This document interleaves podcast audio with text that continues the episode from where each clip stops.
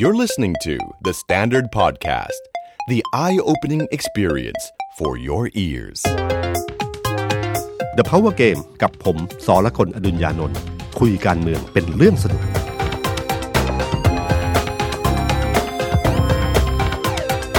สวัสดีครับ ผมสอละคนอดุญญานนท์สวัสดีครับ ผมออฟพลวัตสงสกุล content creator การเมือง The Standard ครับ สวัสดีพี่ตุ้ม สวัสดีคุณผู้ฟังครับ ครับ พี่ตุ้มครับ วันที่ 12 ที่ผ่านมาผมมีเป็นโอกาส ไงไปวิ่งไปวิ่งกับเขาตกลงไปไล่หรือไปเชียร์ผมด้วยภารกิจครับพี่ ต้องไปติดตามการวิ่งไล่ลุงอ๋อแต่ผมไม่ได้วิ่งกับเขานะครับผมยืนอ๋อมีอีกทีมหนึ่งไปดูครับเดินเชียร์ลุงครับใช่ไหมผมครับแบ่งกันเป็นสองทีมกับบรรยากาศเป็นไงบ้างคือเรียกว่าคึกคักคึกครับคัก แล้วก็ผมสังเกตด้วยด้วยสายตาเนี่ย ก็ถือว่าเป็นกิจกรรมนักวิ่งกลุ่มหนึ่งอืมเป็นกิจกรรมวิ่งที่ คนวิ่งอยู่แล้ว ออกกำลังกายเป็น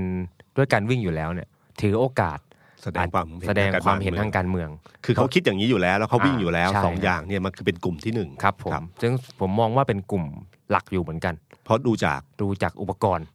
คงไม่มีใครซื้ออุปกรณ์เต็มยศครับภายในเวลาเพื่อมา วิ่งเออไล่ลุงเพราะออฟก็เป็นนักวิ่งอยู่ใช่ไหมครับครับ ก็พอจะรู้ก็อยู่พอจะดูทรงออกอืมว่า เอ้คนวิ่งจริงจังก็มีเหมือนกันนะครับเขามีแจกโล่แล้วโล่บดีกว่าโล่เขาน่ารัก อืมโอ้โห คนวิ่งทำเวลานี่ตั้งใจวิ่งเกือบชนกันหัวทิ่มเหมือนกันนะสปีดตอนท้ายน่าดูเลยใช่ไหมตอนต้นนะฮะออกตัว พวกช้าก็นึกว่ามาเล่นๆนะฮะเออคนเขาจะเอาถ้วยก็มี โอ้โห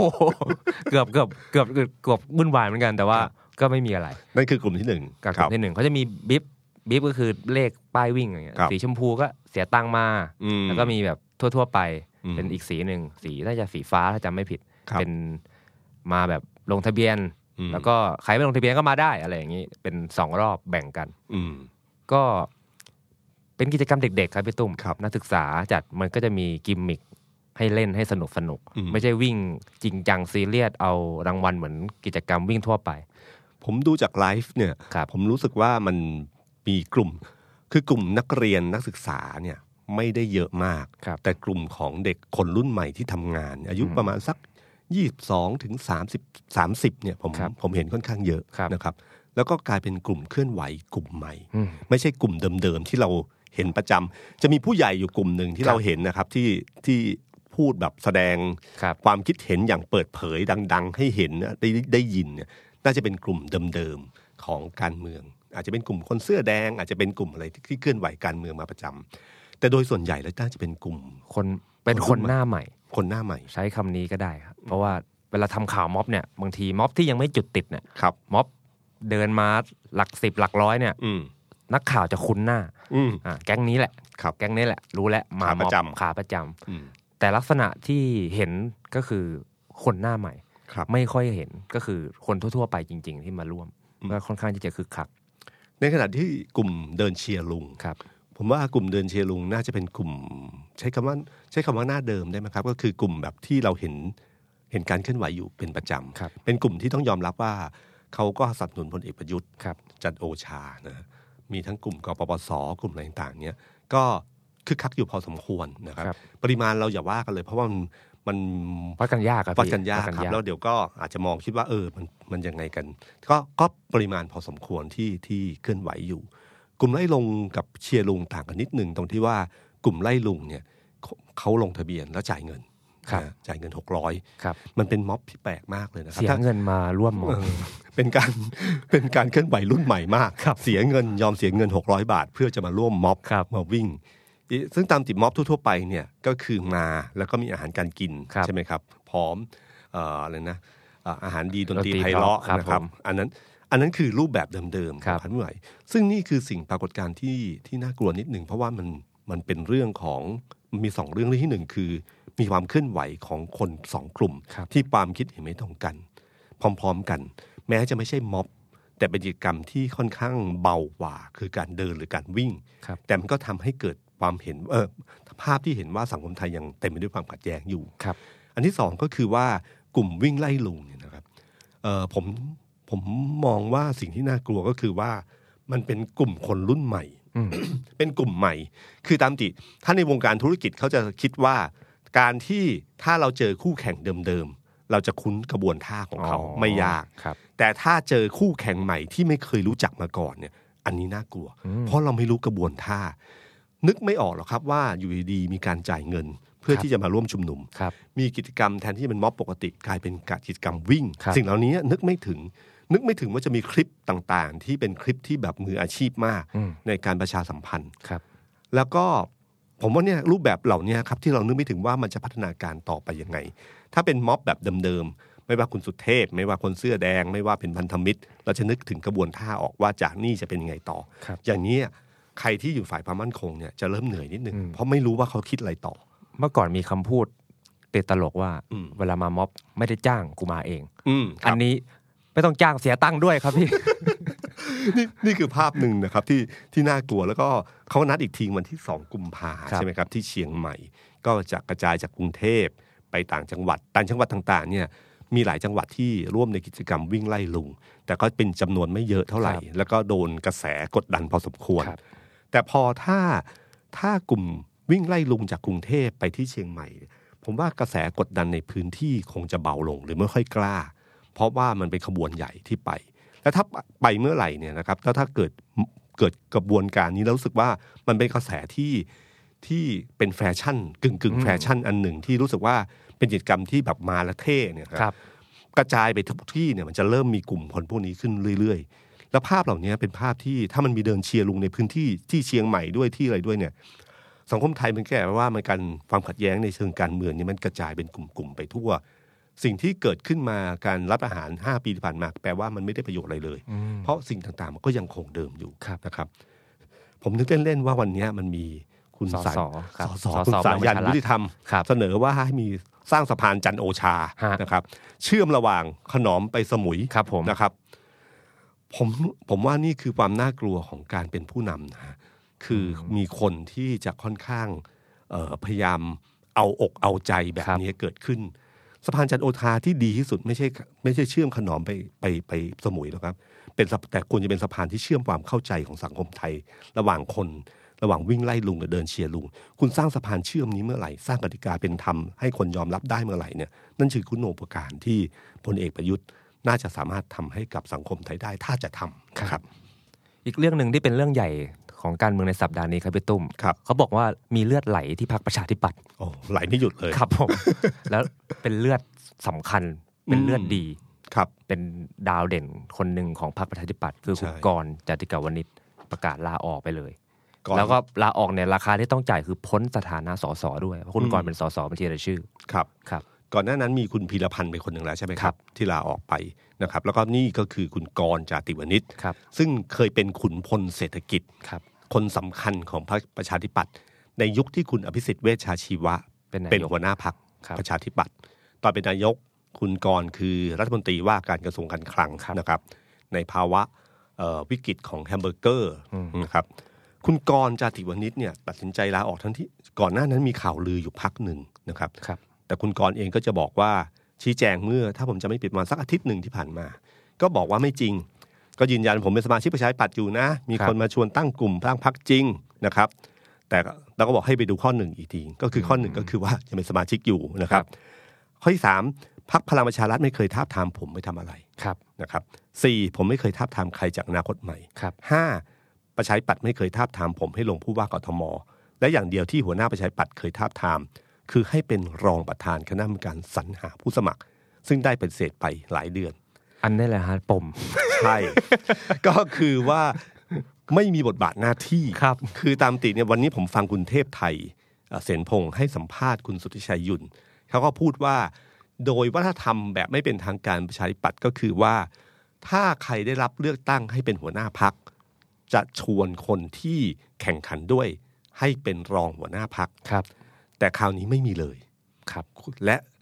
เอ่อคุณกรณ์จาติวณิชที่เป็นคู่แข่งคนหนึ่งในการแข่งขันหัวหน้าพัก ได้ทับทามเป็นรองประธาน คณะกรรมการสรรหาผู้สมัคร ซึ่งตำแหน่งต่ำกว่าคุณชำนิศักดิ์เศรษฐ์เพราะคุณชำนิเป็นประธานครับนั่นคุณก็ทำให้เหตุผลหนึ่ง แล้วก็มีการทาบทามคุณปรินใช่ไหมครับครับที่ครับเอ่อพาณิชย์พักซึ่งเป็นลูกชายของคุณสุประชัยพาณิชย์พักให้เป็นหัวหน้าทีมเศรษฐกิจแล้วเป็นรองหัวหน้าพักด้วย ใช่ คุณกรณ์ไม่มีบทบาทในพัก นั่นคือเหตุผลหนึ่งที่ทำให้คุณกรณ์เนี่ยเอ่อตัดสินใจลาออก แต่การลาออกครั้งนี้เนี่ยต้องยอมรับว่าคุณกรณ์เนี่ยเขาเขามีความผูกพันกับพรรคประชาธิปัตย์มายาวนานนะฮะคุณประวัติของคุณกรณ์เท่าเท่าที่ผมเคยนั่นมาก็คือว่า คุณกรณ์เนี่ยเคยอยู่ในกลุ่มเอกธนกิจกับคุณปิ่นจักรพาสมาก่อนนะครับ มีบริษัททุนหลักทรัพย์อันหนึง เอกธนกิจลงทุนก้อนหนึ่งแล้วก็ตระกูลจาติวินิตลงทุนนะครับ ร่วมกัน จากนั้นพอวิกฤตปี 40 ผ่านไปเนี่ย เอกธนกิจก็มีปัญหาคุณปิ่นจักรพาสหนีไปต่างประเทศ คุณกรณ์ก็ทำในแวดวงการเงินมายาวนาน เป็นคนรุ่นใหม่ที่เอ่อเป็นวานิชธนกิจที่ที่มาแรงมาก เคยเป็นถึงประธานธนาคาร JP Morgan ประเทศไทยมาก่อนนะฮะเอ่อในแวดวงวานิชธนกิจในช่วงนั้นเนี่ยก็คือการควบรวมกิจการเนี่ยคุณกรณ์ถือเป็นเป็นมือหนึ่งคนหนึ่งนะครับ แล้วก็ลาออกตอนอายุสามเก้าอืมซึ่งตอนนั้นยังหนุ่มมากครับแล้วก็มาลงการเมืองนะเคยเป็นรัฐมนตรีว่าการกระทรวงการคลังนะครับ แล้วก็ตอนที่หลังจากการรัฐประหารช่วงคสช.เนี่ย คุณกรณ์เนี่ยก็มาคลุกคลีกับคนรุ่นใหม่ครับเขาเคยเป็นประธานสมาคมไทยฟินเทคก็คือเขาก่อตั้งเนี่ยครับแล้วก็มีคนรุ่นใหม่เนี่ยอยู่ในสมาคมนี้เขาเป็นประธานสมาคมมาสามปี ตั้งแต่ปีห้าเก้าแล้วก็ลาออกไปเมื่อประมาณสักมิถุนาครับหกสองมาลงเลือกตั้งเรื่องเลือกตั้งนะครับ แล้วก็อีกอันหนึ่งคือเขาเป็นประธานของบริษัทหนึ่งชื่อ Refinn นะเป็นสตาร์ทอัพรุ่นใหม่นะครับ ช่วงต้นๆเลยที่สตาร์ทอัพเริ่มมาแรงเมืองไทยเนี่ย Refinn ก็เป็นบริษัทหนึ่ง ก็เป็นเป็นให้บริการออนไลน์ด้านรีไฟแนนซ์ที่อยู่อาศัย ก็เอาความรู้ด้านการเงินของเขาเนี่ยมาใช้เรื่องนี้ครับ ผมเคยผมเคยถามคุณกรณ์นะครับเคยสัมภาษณ์บนเวทีครั้งหนึ่ง ถามเรื่องสตาร์ทอัพคือคุณกรณ์เนี่ยก็เป็นณวันนี้ก็ถือว่าอายุประมาณ 50กว่านะฮะห้ารุ่นเดียวคุณอภิสิทธิ์ครับเอ่อเป็นเพื่อนคุณอภิสิทธิ์ที่แบบ ยาวนานตั้งแต่สมัยอยู่ออกซ์ฟอร์ดนะครับ ก็คือช่วยคุณอภิสิทธิ์ตั้งแต่คุณอภิสิทธิ์เป็นประธานอะไรสักอันหนึ่งในออกซ์ฟอร์ดจะไม่ได้เกี่ยวกับโต้วาทีอะไรเนี่ยเขาก็เป็นคนช่วยหาเสียงให้ตลอดลงการเมืองก็หนุนคุณอภิสิทธิ์เป็นเพื่อนที่สนิทกันมากครับนะครับ ผมเคยแต่เนื่องจากเขาอายุประมาณ 50กว่าเนี่ยก็คือคนที่ผ่านรูปแบบธุรกิจแบบเดิมๆมาครับผมเคยถามคุณกรณ์ว่าเอ้คุณกรณ์เชื่อจริง ๆ หรือเปล่าในวิธีคิดของแบบสตาร์ทอัพครับเพราะว่าสตาร์ทอัพเนี่ยมันเป็นหลักคิดทางธุรกิจที่แตกต่างจาก ธุรกิจแบบดั้งเดิม ธุรกิจแบบดั้งเดิมเนี่ยลงทุนและมีความเป็นเจ้าของค่อนข้างสูงนะฮะไม่ค่อยขายกิจการให้ใครง่ายๆหรอก แต่สตาร์ทอัพไม่ใช่ ลงทุนมาถึงจุดหนึ่งเขาคิดถึงเรื่อง exit exit หนึ่งคือเข้าตลาดหลักทรัพย์สองคือขายกิจการให้คนอื่นเอ่อไม่ได้ยึดถือความเป็นเจ้าของอืมผมก็ถามว่าคุณกรณ์คือผมเองเนี่ยในฐานะคนรุ่นเก่าคนหนึ่งผมก็ไม่ค่อยแน่ใจ ผมชอบวิธีคิดในเรื่องของการกล้าทดลองกล้าลองผิดลองถูกอืมแต่ความเป็นเจ้าของเหล่านี้ ถ้าคนที่ผ่านอายุผ่านธุรกิจมายาวนานเนี่ยจะเชื่อในสิ่งใหม่ได้หรือเปล่า คุณกรณ์ก็บอกว่าเขาก็ไม่ได้เชื่อมันร้อยเปอร์เซ็นต์แต่เขารู้สึกว่าเขาจะต้องเนื่องจากของใหม่สตาร์ทอัพแบบนี้มันประสบความสำเร็จ ต่อให้เป็นสิ่งที่เขาไม่เคยเชื่อมาก่อนครับเขาก็ไม่ได้แต่เขาต้องลองดูอืมเพราะมันเคยมีเคสซึ่งมันซึ่งเราไม่ได้คิดถูกทุกเรื่องครับเขาก็ลองกระจายความเสี่ยงกับสิ่งเหล่านี้อืมนะฮะฉะนั้นวันนี้พอคุณกรณ์พูดถึงเรื่องการการทำการเมืองแบบสตาร์ทอัพคือกล้าลองผิดลองถูกครับ เชื่อในหัวใจตัวเอง ที่เขาอ่าบอกว่าฟังเสียงของตัวเองด้วยนะครับ แล้วก็เขาก็เลยตัดสินใจตั้งพรรคการเมืองขึ้นมา ซึ่งผมเชื่อว่าเอ่อคุณกรณ์เนี่ยตั้งพรรคการเมืองมาจากเหตุผลอยู่สองเหตุผลใหญ่ เหตุผลหนึ่งคือเหตุผลหนึ่งคือการรัฐธรรมนูญฉบับเนี้ยเอื้ออำนวยให้กับพรรคการเมืองขนาดเล็กโอ้โหคุณคิดดูนะครับว่าพรรคชาติไทยพัฒนามี 12 เสียง ได้กระทรวงทรัพยากร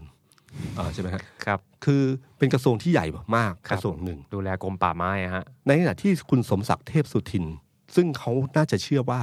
เขามีบารมีเกิน 12 เสียงครับเขาได้กระทรวงยุติธรรมครับ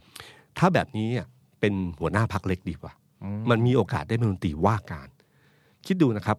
คุณเอ่อหม่อมเต่านะครับ มีไม่กี่เสียงได้รัฐมนตรีแรงงานแรงงานนะซึ่งซึ่งเหล่านี้มันทำให้ ผมคิดว่านักการเมืองที่คิดว่ามีบารมีพอสมควร มีประสบการณ์ทางการเมืองพอสมควร คิดแล้วว่า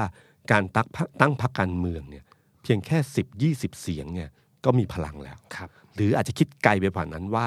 ด้วยบารมีตัวเองด้วยศักดิ์ศรีตัวเอง ด้วยการลุกควบรวมคนรุ่นใหม่ทั้งหลายมาครับอาจจะได้มากกว่านั้นอืมนั่นคือข้อที่หนึ่งข้อที่สองคือพรรคอนาคตใหม่ คุณกรณ์เคยไม่ให้สัมภาษณ์ที่ Standard เนี่ย แล้วก็ชมพรรคอนาคตใหม่ในเรื่องการอภิปรายอย่างเป็นระบบครับซึ่งนักบริหารอย่างคุณกรณ์เนี่ยผมว่ามองเรื่องนี้ออก ว่ามันเป็นเรื่องวิธีการจัดการวิธีการเหมือนกับ present งานครับซึ่งเป็น present อย่างเป็นระบบมากนำเสนออย่างเป็นระบบ เขาก็คิดว่าอนาคตใหม่เนี่ยพรรคการเมืองใหม่ ๆ เกิดขึ้นมายังได้ 80 เสียงอืมคุณกรณ์เนี่ยในมุมของเขาที่คลุกคลีกับสตาร์ทอัพขึ้นมา เขาก็คิดว่าคนรุ่นใหม่กับเขาเนี่ยไม่ได้ห่างกัน ไม่ได้ห่างกัน มีครับแวดวงของเขาอยู่กลุ่มหนึ่ง ถ้ารวบ ควบรวมกลุ่มเหล่านี้เข้ามาด้วยกันได้เนี่ยก็จะเป็นพรรคการเมืองที่เป็นถ้าแย่ที่สุดก็เป็นพรรคเล็กที่มีเสียงพอสมควรครับกับอีกอันหนึ่งคือก็สามารถเปล่งขึ้นมาให้เป็นพรรคแบบอนาคตใหม่อืมอีกเวอร์ชันหนึ่งได้ครับนี่นี่คือผมว่าวิธีคิดของเขา แล้วกลุ่มคนที่เขาเข้ามาก็จะมีกลุ่มสสของพรรคประชาธิปัตย์กลุ่มหนึ่งก็คือครับคุณอัธวิทย์ใช่ไหมคครัรับบสวน พักพรรคดีดีนะครับก็เป็นคนรุ่นใหม่เหมือนกันอืมหรือมีข่าวเรื่องนักธุรกิจเรื่องสายการบินคนหนึ่งอ่าที่จะมาร่วมพักนี้ด้วยครับนะครับ ถ้ามาร่วมกันเมื่อไหร่ก็จะมีพลังพอสมควรอืมอันนี้เป็นเรื่องเรื่องที่ที่คุณกรณ์เนี่ยเริ่มคิดวันนี้ เพราะว่านำไปสู่การเลือกตั้งครั้งต่อไป หรืออาจจะมีคิดบ้างไหมว่า ด้วยบารมีของเขาพอสมควรเนี่ยในภาวะเศรษฐกิจแบบนี้ เขาอาจจะเป็นตัวเลือกหนึ่ง ของพลเอกประยุทธ์จันทร์โอชาอืมถ้าจะต้องเปลี่ยนม้ากลางศึก เขาอาจจะเป็นคนคนหนึ่งที่โดนดึงเข้าไปก็ได้ครับแม้ว่าจะเป็นพรรคการเมืองต่างที่อาจจะไม่มีสสในมือเท่าไหร่ แต่เป็นตัวบุคคลที่น่าสนใจนะครับ อันนี้ก็อันนี้ก็เป็นสิ่งที่เป็นไปเกิดขึ้นได้ได้ในเหมือนกันการเมืองอืมอาจจะเป็นแนวร่วมกันวันนี้เพื่อที่เลือกตั้งครั้งใหม่อีกอันหนึ่งก็ได้ครับ เพราะที่ที่สังเกตก็คือว่าพลังพลังประชารัฐเนี่ยหรือทางกลุ่มของพลเอกประยุทธ์หรือพลเอกประวิตยเองเนี่ย ก็ระแวงพรรคประชาธิปัตย์ครับนะครับ มากพอสมควร ถามว่าเกมเกมเดินเกมของคุณกรณ์ครั้งนี้เนี่ยเอ่อผลกระทบมากที่สุดคือใครคำตอบก็ชัดเจนครับพรรคประชาธิปัตย์การดึงคุณพิรพันธ์เข้าไป คุณกรณ์ถอนตัวออกมาทำให้พรรคพลังเออพรรคประชาธิปัตย์เนี่ย ผมว่าเบาเบาแรงลงไปเยอะอืมนะครับเป็นการตีโอบรูปแบบหนึ่ง ในเชิงยุทธศาสตร์ยุทธวิธีอันหนึ่ง คือไม่เล่นกันตรงๆ แต่ดึงออกดึงออกดึงออกทำให้ power ของประชาธิปัตย์ แย่ลงไปเรื่อยๆอืมแทนที่จะคิดหาเล่นเกมทางการเมืองกับรัฐบาล ก็ต้องแก้เกมภายใน เพราะตอนนี้คุณจุลินทร์เนี่ยก็ถือว่า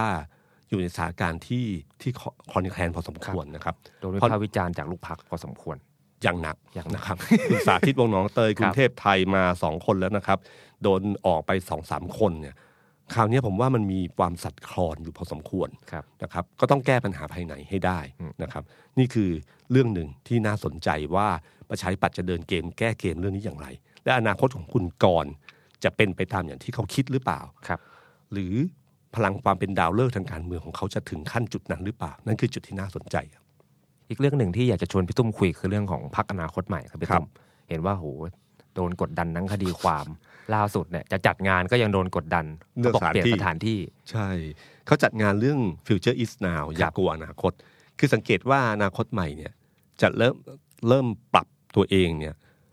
ใช้คำว่าเล่นกับมวลชนมากขึ้นอืมจากเดิมที่เขาเล่นโซเชียลมีเดียเนี่ยก็คือคลิปแล้วมีคนดูเยอะอ่าๆเห็นยอดวิวเยอะๆ แต่ยอดวิวนั้นยังไม่ใช่พลังที่ครับเห็นชัด ฉะนันเขาเลยจัดกิจกรรมที่มีคนมาร่วมงาน เยเปอะลี่ยนขึ้นออนไลน์เรื่ยๆเป็นออนกราวใช่ครับครับ on ground มากขึ้น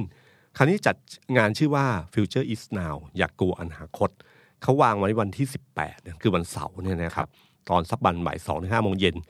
เอ่อตอนแรกก็จะจัดที่ Thailand eSport Arena ครับที่ The Street รัชดาครับที่ไทยเอ่อที่ทาง The Standard เคเคยยไปจัจัดดดีเบตดีเบตครั้งหนึ่ครังบนะครับ ก็กลับไปจัดที่นั่น ก็โอเคเรียบร้อยนะครับ พอมาวันนี้ เมื่อก่อนจัดงานมาสองวันเนี่ย ก็บอกว่าต้องเปลี่ยนครับอ่าเปลี่ยนสถานที่เดอะสตรีทรัชดาเนี่ยเป็นของคุณเจริญสิริวัฒนกดีนะครับอืมเฉพาะเบียร์ช้างเบียร์ช้างนั่นเองนะครับ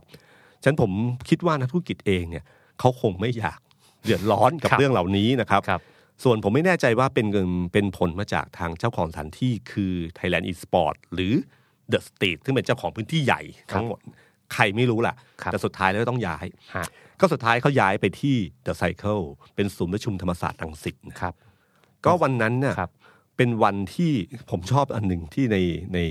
ในเพจของเขาลง ก็คือบอกให้เชิญชวนให้ไปงานว่าที่เนี่ยเปลี่ยนสถานที่แล้วนะครับ แล้วก็ตบท้ายว่าจบแล้วให้ดูบอลต่อได้เลยบอลไทยซาอุฉลาดจริงคือบอลคือบอลไทยอายุยี่สามนะครับๆคือต้องเข้าเข้าใจว่าถ้าผมจะไปธรรมศาสตร์รังสิตเนี่ยครับบางทีผมคิด เยอะ เยอะเหมือนกันไก่นะ อืมแต่ถ้าผมคิดว่า เฮ้ย ไปได้สองงานเลยนะ ก็ไม่แน่นะครับพี่ก็ก็งานวิ่งไล่ลุงได้นักวิ่งมาครับนะไอ้นี่อาจจะได้แฟนบอลมาส่วนหนึ่งครับผมนะแฟนบอลที่มาวางพิจารเงินการเมืองคล้ายกันก็มาอยู่ที่นี่ครับ แต่อันที่สองก็คือได้ฐานฐานนักศึกษาธรรมศาสตร์อ่าซึ่งกลุ่มนี้เนี่ย ผมว่าแฟนอนาคตใหม่ไม่น้อยทีเดียวครับนะครับเผลอๆกลุ่มนี้กลุ่มเดียวก็เต็มห้องประชุม แฟนอาจารย์ปิยบุตรก็ไม่น้อยออดีตอาจารย์เก่าที่คณะนิติศาสตร์ธรรมศาสตร์นะคครัรับบฉะนั้น กลุ่มไม่ต้องห่วง ผมว่าวันนั้นคงแบบเยอะพอสมควรครับแล้วก็วันนั้นคงจะมีเนื้อหาที่ที่ค่อนข้างแรงพอสมควร เพราะว่าจริง ๆ แล้วเนี่ยหลังจากอันนี้ไปเนี่ยจะนำไปสู่เรื่องของคดีต่างๆที่ที่ที่ทางอนาคตใหม่นะครับ จะเจอครับนะครับ แต่ก่อนพูดถึงเรื่องคดีผมชอบอยู่เรื่องหนึ่งคือเรื่องงูเห่านะโอ้อนาคตใหม่ ผมไม่รู้ว่า ผมไม่รู้ว่าใครแนะนำหรือคิดได้เอง แต่ผมว่าเขาเก่าขึ้นครับ คือคดีงูเห่าเนี่ยนะครับเขาลงมติไปเมื่อวันที่ 17ธันวาครับนะครับ 17ธันวา ลงมติขับงูเห่า 4 คนนะครับ ซึ่งก็มีคุณศรีนวลบุญลือสสเชียงใหม่ครับพันตำรวจโทธนพัฒน์กิติวงศาสสจันทบุรี คุณจารึกศรีอ่อนสสจันทบุรี แล้วก็คุณกวินนาฏตาคีสสชนบุรีครับสี่คนโดนขับออก วันที่ 17 ตามรัฐธรรมนูญเนี่ยคือสสเหล่านี้โดนขับมีเวลา 30 วัน ครับนะฮะสาวันที่จะต้องไปย้ายไปสังกัดพรรคพรรคอื่อื่นนนะฮะก็แน่ชัดว่าคุณศรีนวลบุญลือเนี่ยจะไปพักภูมิใจไทย พันตำรวจโทธนพัฒน์เนี่ยไปพักพลังประชารัฐ ส่วนคุณจารึกกับคุณกวินนาฏเนี่ยไปพักท้องถิ่นไทยพลังท้องถิ่นไทยพลังของชัดท้องถิ่นไทยเต่าปูนของคุณชัดเต่าปูครับ ก็ชัดเจนว่าเป็นอย่างนั้น แต่เกมนี้น่าสนใจครับ ปรากฏว่ามติขับมีจริง แต่หนังสือที่จะยื่นกกตถึงวันนี้ยังยื่นไม่ถึง เวรกรรมอย่าลืมนะเขามีเวลา 30 วันนะครับมันต้องจบวันประมาณวันที่ 16 ก็คือสองวันเออวันวันนี้นะครับครับ คือปรากฏว่ายังไม่มีหนังสือเล่มออกไปเลย ทางคุณศรีนวลก็เริ่มกลัวว่าเฮ้ยเป็นอย่างนี้ได้ไงครับเพราะเขาเพราะเขาเนี่ยอยากจะเข้าพักภูมิใจไทยอครัยู่บแล้ว แล้วรออยู่ เรียกว่าเข้าไปแล้วดีกว่าฮะคือจริงๆเนี่ยเกมเนี้มันมีน่าสนใจคือว่าสี่คนนี้ไม่เหมือนกันนะฮะครับ คุณกวินนาถกับคุณจารึกเนี่ยสมัครไปแล้วอ่าแต่คุณศรีนวลกับคุณธนพัฒน์ยังไม่ได้สมัครครับนะแค่เดินเข้าไปในพักเฉยพักอะรออยู่ครับเพราะว่าเขากกตยังไม่มีบยังไม่มีเอ่อยื่นเรื่องยังไม่ถึงกกตครับนะครับเกมเนี้ยมันคืออะไรครับ เกมนี้เนี่ยคือว่าถ้าสมมุติว่าเขายื่นช้า แล้วให้เริ่มนับ ตั้งแต่วันที่มีมติในวันนั้น ก็แสดงว่าคุณศรีนวลและคุณธนพัฒน์เข้าสังกัดพักใหม่ไม่ทันๆโอ้โหแต่ถ้านับวันที่ยื่นเรื่องถึงกกตก็หมายถึงว่าสมมติว่ายื่นวันนี้ก็นับไปอีก 30 วันนับจากวันนี้ก็มีโอกาสที่สมัครสมาชิกพรรคอื่นได้ครับ แต่ถ้ามันมีผลตั้งแต่วันที่ยื่นกกตนะครับคือหนังสือถึงกกตแล้วนับหนึ่งวันนั้นเนี่ยครับก็แสดงว่าคุณกวินนาถและคุณจารึก เป็นสมาชิกสองพักเพราะเป็นสมาชิกพักอนาคตใหม่อยู่แล้ว เขามีผลโดนขับก็คือวันที่ยื่นถึงกกตสมมครัติบเงื่อนไขนี้นะครับ ก็แสดงว่าสองคนเนี้ยช่วงระหว่างนั้นเขาไปสมัครพลังท้องถิ่นไทยไปแล้วครับก็เท่ากับมีชื่ออยู่สองพักก็เท่ากับว่าหมดสิทธิ์มาเป็นสสไม่ว่าจะออกทางไหนแพ้ฟาวไปสองคนครับ ซึ่งอีกอันหนึ่งคืออนาคตใหม่ก็มีข่าวว่า เนื่องจากในที่ประชุมวันนั้นในการลงมติขับเนี่ย เหมือนกับมีสอมีตัวแทนภาคไม่ได้ลงด้วยหรือเปล่ากำลังเช็ครายละเอียดอยู่อ่าเขาก็ดึงเกมเรื่องเนี้ยครับคือถ้าสมมุติว่าไม่มีตัวแทนภาคก็แปลว่ามติวันนั้นไม่เป็นผล โอเค ต้องลงมติใหม่อ้าวก็อุ้ยไปสมัครไปแล้วเหรอสมัครไปแล้วเหรออ้าวก็อยู่สองพักเนี่ยนะผมว่านี่คือเกมถ้าเป็นฟุตบอลเขาเรียกว่าดึงออฟไซด์อะครับครับคือกองหลังขยับตัวปุ๊บเหมือนจะโยกลงไปเสร็จแล้ว ปรากฏว่าไม่โยกไม่ไม่ไม่วิ่งไม่ไปไปกองหน้าวิ่งไป ล้ำหน้าอืมออฟไซด์นี่นี่คือความเก่าเกมอันหนึ่ง ซึ่งผมไม่รู้ว่ามีกี่มีคนรุ่นเก่าคนไหนแนะนำเกมนี้หรือเปล่าครับ หรือว่าคุณปิยบุตรประยุกต์ได้เองเอออาจันปิยบุตรหรือทีมงานของนาคตใหม่ คิดเกมนี้ได้เองครับนะครับ แสดงว่าจริง ๆ แล้วการอนาคตใหม่อะรู้แล้วว่าเกมที่เล่นซื่อๆในการเมืองไทยแบบตรงไปตรงมาเนี่ยครับก็เหนื่อยนะอะอาจจะต้องมีลูกเก๋าแบบนี้บ้างนะครับ มีเอ่อ คิดเป็นการเมืองมากขึ้นนะฮะครับมีคนบอกว่าเนี่ยครับบาดแผลทำให้เราเติบโตอือหือนะครับ คือร้อยเจ็บ เจ็บแล้วมันจำครับเจ็บแล้วรู้ว่าจะต้องแก้เกมยังไงครับถ้าเกมนี้เกิดขึ้นมาเมื่อไหร่เนี่ยนะครับ โอ้โห ซึ่งถ้าเขาเลือกได้ สมมุติว่าเขาเลือกได้ว่าเล่นเกมไหนนะครับ เกมที่ดีที่สุดคือการทำยังไงให้คุณศรีนวลและคุณธนพัฒน์หลุด เพราะถ้าสองคนนี้หลุดเนี่ย จะเลือกต้อมตั้งซ่อมที่เชียงใหม่และจันทบุรี เชียงใหม่แน่นอนสุดครับขาดลอยครับมีโอกาสชนะสูงมากครับจันทบุรียังไม่แน่นะครับฮะแต่ถ้าสมมติว่าเขาดึงเกมให้กลายเป็นว่าคุณกวินนาถคุณจารึกเนี่ยมีเป็นสมาชิกสองพักพร้อมกัน หมายถึงว่าต้องเลือกตั้งซ่อมที่ชนบุรีและจันทบุรีครับซึ่งไม่แน่ว่าอนาคตใหม่จะชนะหรือเปล่านะครับ แต่สุดท้ายแล้วเกมทั้งหมดเนี่ยผมก็ไม่รู้ว่าสุดท้ายแล้วจะเล่นเกมไหน แต่เกมนี้เนี่ย ถือว่าเก่าครับนะครับ เป็นเกมที่รู้เลยว่า รู้เลยว่าเขาเขาเป็นการเมืองมากขึ้นอืมแทนที่เล่นแบบตรงๆไปตรงมาอย่างเดียว ก็มีครับจังดึงจังหวะบ้างครับออฟไซด์ต้องไม่ต้องใช้ VR แต่ไม่แน่นะครับ อาจจะใช้ VR แล้วพลิกอีกเรื่องหนึ่งก็ได้นะ เป็นไปได้ะเหมือนกันครับใช่นะครับ ส่วนเรื่องที่สองครัผบมว่าตอนเนี้ยทุกคนรอคอยอยู่เรื่องการยุบพักครับ ใครที่เคยบอกว่าเกมวันที่21 ที่จะมีการตัดสินคดีเนี่ยน่าจะเป็นการสับขาหลอกฮะเออแต่ผมออฟได้คุยกับทางตัวแทนองค์กรอิสระบางคนใช่ไหมครับเออเขาให้ข้อมูลน่าสนใจคครัรับบตุ้มคนก็คาดหมายว่าคดียุบพรรคเนี่ยน่าจะไปของจริงคือคดีปล่อยกู้เงินกู้เงินครับซึ่งศาลก็มีกระบวนการในการเรียกสืบสวนสอบสวนอะไรก็ว่าไป แต่มีคดีหนึ่งเรียกกันติดปากว่าคดีอิลูเมเนติอืมให้มันดูตลกครับดูไม่ไม่น่าน่าเชื่เชื่อถือถือแต่ ผู้ใหญ่คนนี้เขาก็สะกิดบอกว่าเฮ้ยไปดูคำร้องเฟ้ยอืมไม่ธรรมดา แล้วครับคดีนี้ศาลนัดตัดสินวันที่ 21 นี้นะครับ21 มกราสคมนี้โดยไม่ไต่สวนโดยไม่นัดไต่สวนเลย คล้ายๆ ไทยรักษาชาติ ใช่ฮะ คดีนี้เนี่ย พอไปดูคำร้องแล้วเนี่ย ปรากฏว่าเอโรเมเนติเนี่ย เป็นแค่ส่วนหนึ่งอืมที่ไม่พูดถึงเลยก็ได้ก็ได้ คือ คือมันเหมือนกับตั้งมาสิบประเด็นครับแล้วถ้าถูกประเด็นหนึ่งก็ยุบได้เลยครับไอ้เอ่อไอ้ประไอ้ไอ้เรื่องเล่นๆพวกเนี้ยนะครับก็อาจจะเป็นว่าอยู่ในหนึ่งในสิบครับซึ่งไม่ดูก็ได้อ่าอืมเพราะคดีที่เขาชี้ให้ดูเนี่ยประเด็นที่ที่ผู้ใหญ่ท่านนี้ชี้ให้ดูเนี่ยน่าสนใจเขาบอกว่า ไปดูคำร้องเนี่ยประเด็นแรกเขาบอกไปดูข้อบังคับพักครับว่าพักอนาคตใหม่เนี่ยไม่ระบุคำว่าไม่มีคำว่าประชาธิปไตยที่มีพระมหากษัตริย์ทรงเป็นพระประมุขอันนี้ประเด็นที่หนึ่ง ครับประชาธิปไตยเฉยประเทศได้เฉยๆอันที่สองเนี่ยคำร้องก็ระบุไปถึงว่าผู้บริหารของพรรคเนี่ยมีพฤติกรรมหนึ่งสองสามสี่ๆอืมที่ไม่เลื่อมใสศรัทธาในระบอบประชาธิปไตยอันมีพระมหากษัตริย์ทรงเป็นพระประมุขอืมและอันสุดท้ายเนี่ยอันที่สามเขาให้ไปดูว่าพรรคเนี่ยมีนโยบายในการสนับสนุนสัตยาบันกรุงโรมครับ ซึ่งเนื้อหาสาระก็คือว่าให้อำนาจให้ศาลอาญาระหว่างประเทศเนี่ยมีอำนาจในการเข้ามา ตัดสินคดีพิจารณาคำร้องของคนในประเทศ ไม่เว้นแม้แต่ประมุขของประเทศอืมทั้งหมดเนี่ยโยงไปที่การผิดกฎหมายพรบพระราชอ่าพรบพักการเมืองมาตรา 92 วงเล็บอืม2ถือว่าเป็นปริปักษ์ต่อระบอบการปกครอง อันมีพระพระพระมหากษัตริย์ทรงเป็นพระประมุขครับมีความผิดให้ยุบพักอืมชี้ประเด็นมาอย่างนี้ ผมฟังตามแล้วก็เฮ้ยอืมน่าคิดเหมือนกันครับ แล้วยิ่งถ้าสมมติตีความโดยที่ไม่มีการไต่สวนครับนะครับ แล้วก็ตัดสินเลยเหมือนครับไทยรักษาชาติก็น่ากลัวครับเกมที่คิดว่าเหมือนกับว่าจะสับขาหลอกอ่านนะครับทำให้คดีนี้หลายคนรู้สึกว่ามันไร้สาระไม่น่าอ่าเป็นไปได้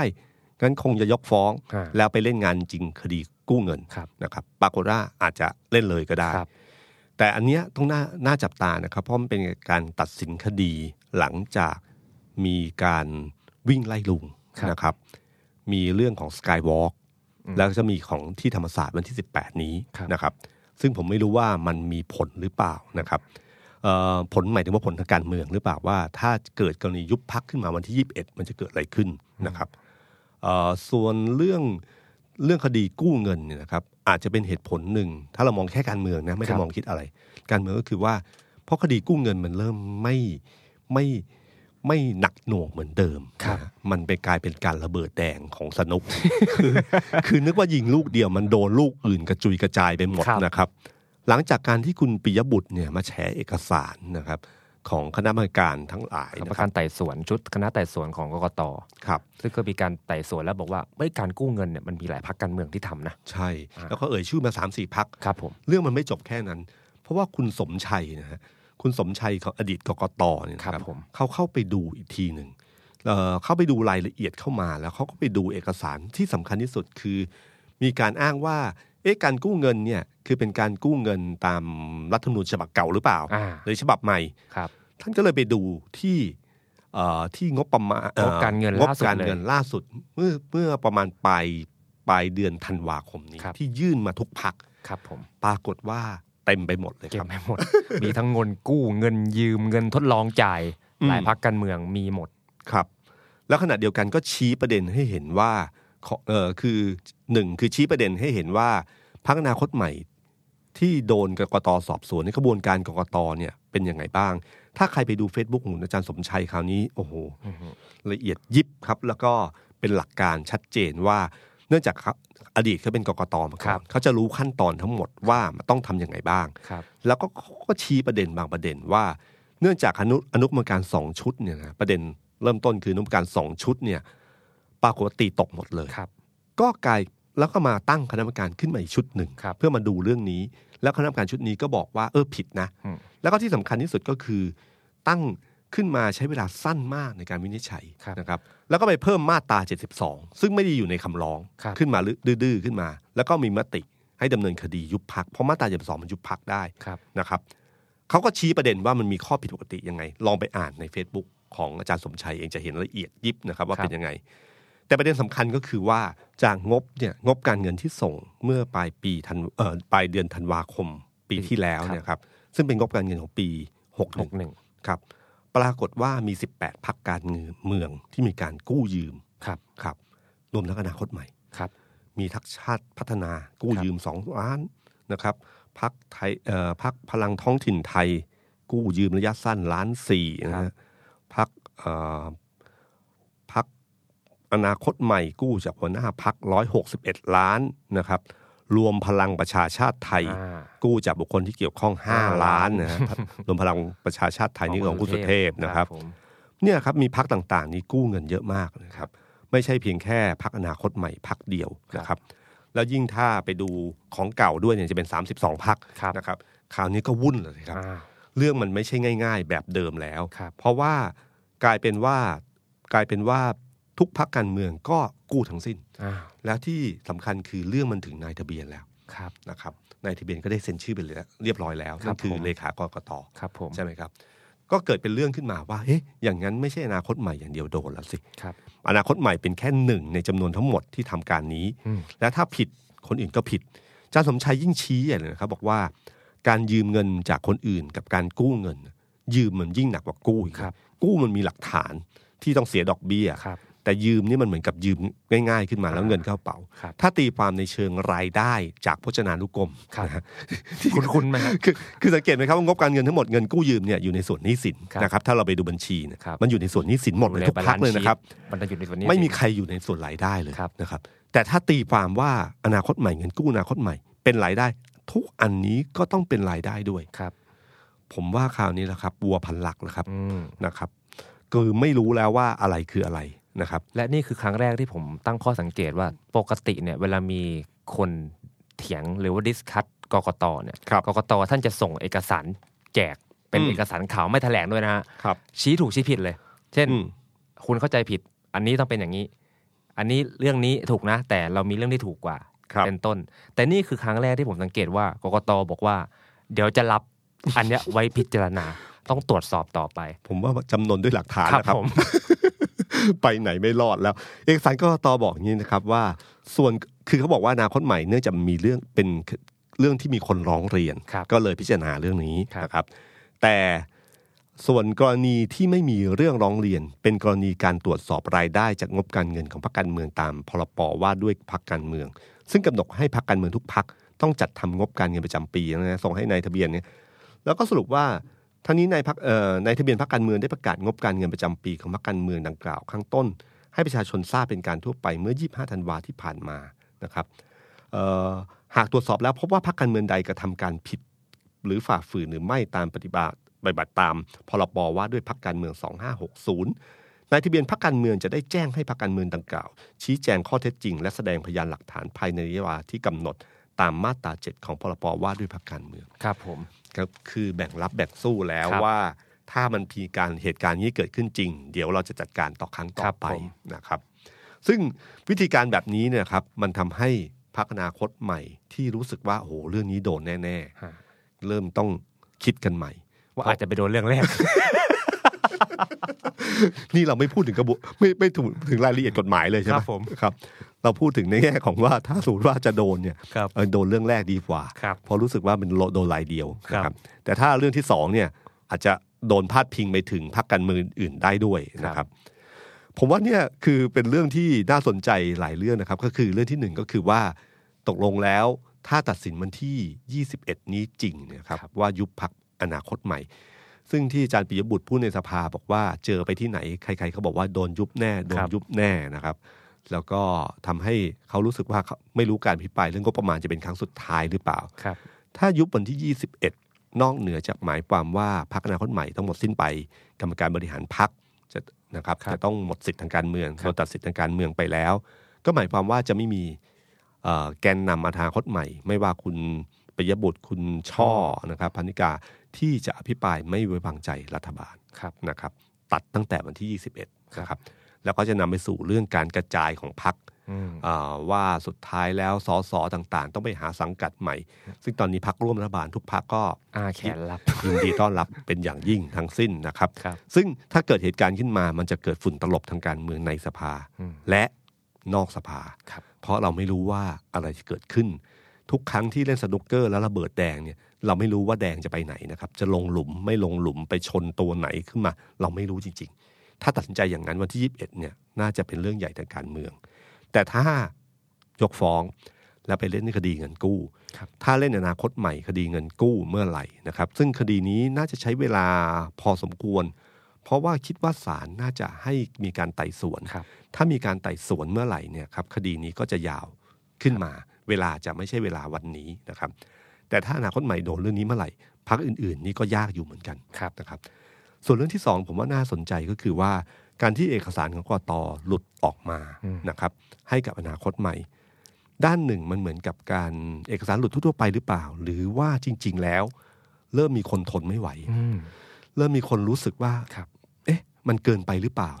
มันก็หมายหมายถึงว่ามันรู้สึกว่าเรื่องเหล่านี้ไม่ใช่ใครข้างบนของคนใดคนหนึ่งจะตัดสินเรื่องนี้ได้ มันประเทศไทยเป็นของทุกคนนะครับเขาก็เลยรู้สึกว่าไม่พอใจเขาเลยปล่อยคำข้อมูลเหล่านี้มาครับซึ่งข้อมูลเหล่านี้ไม่ได้เพียงแค่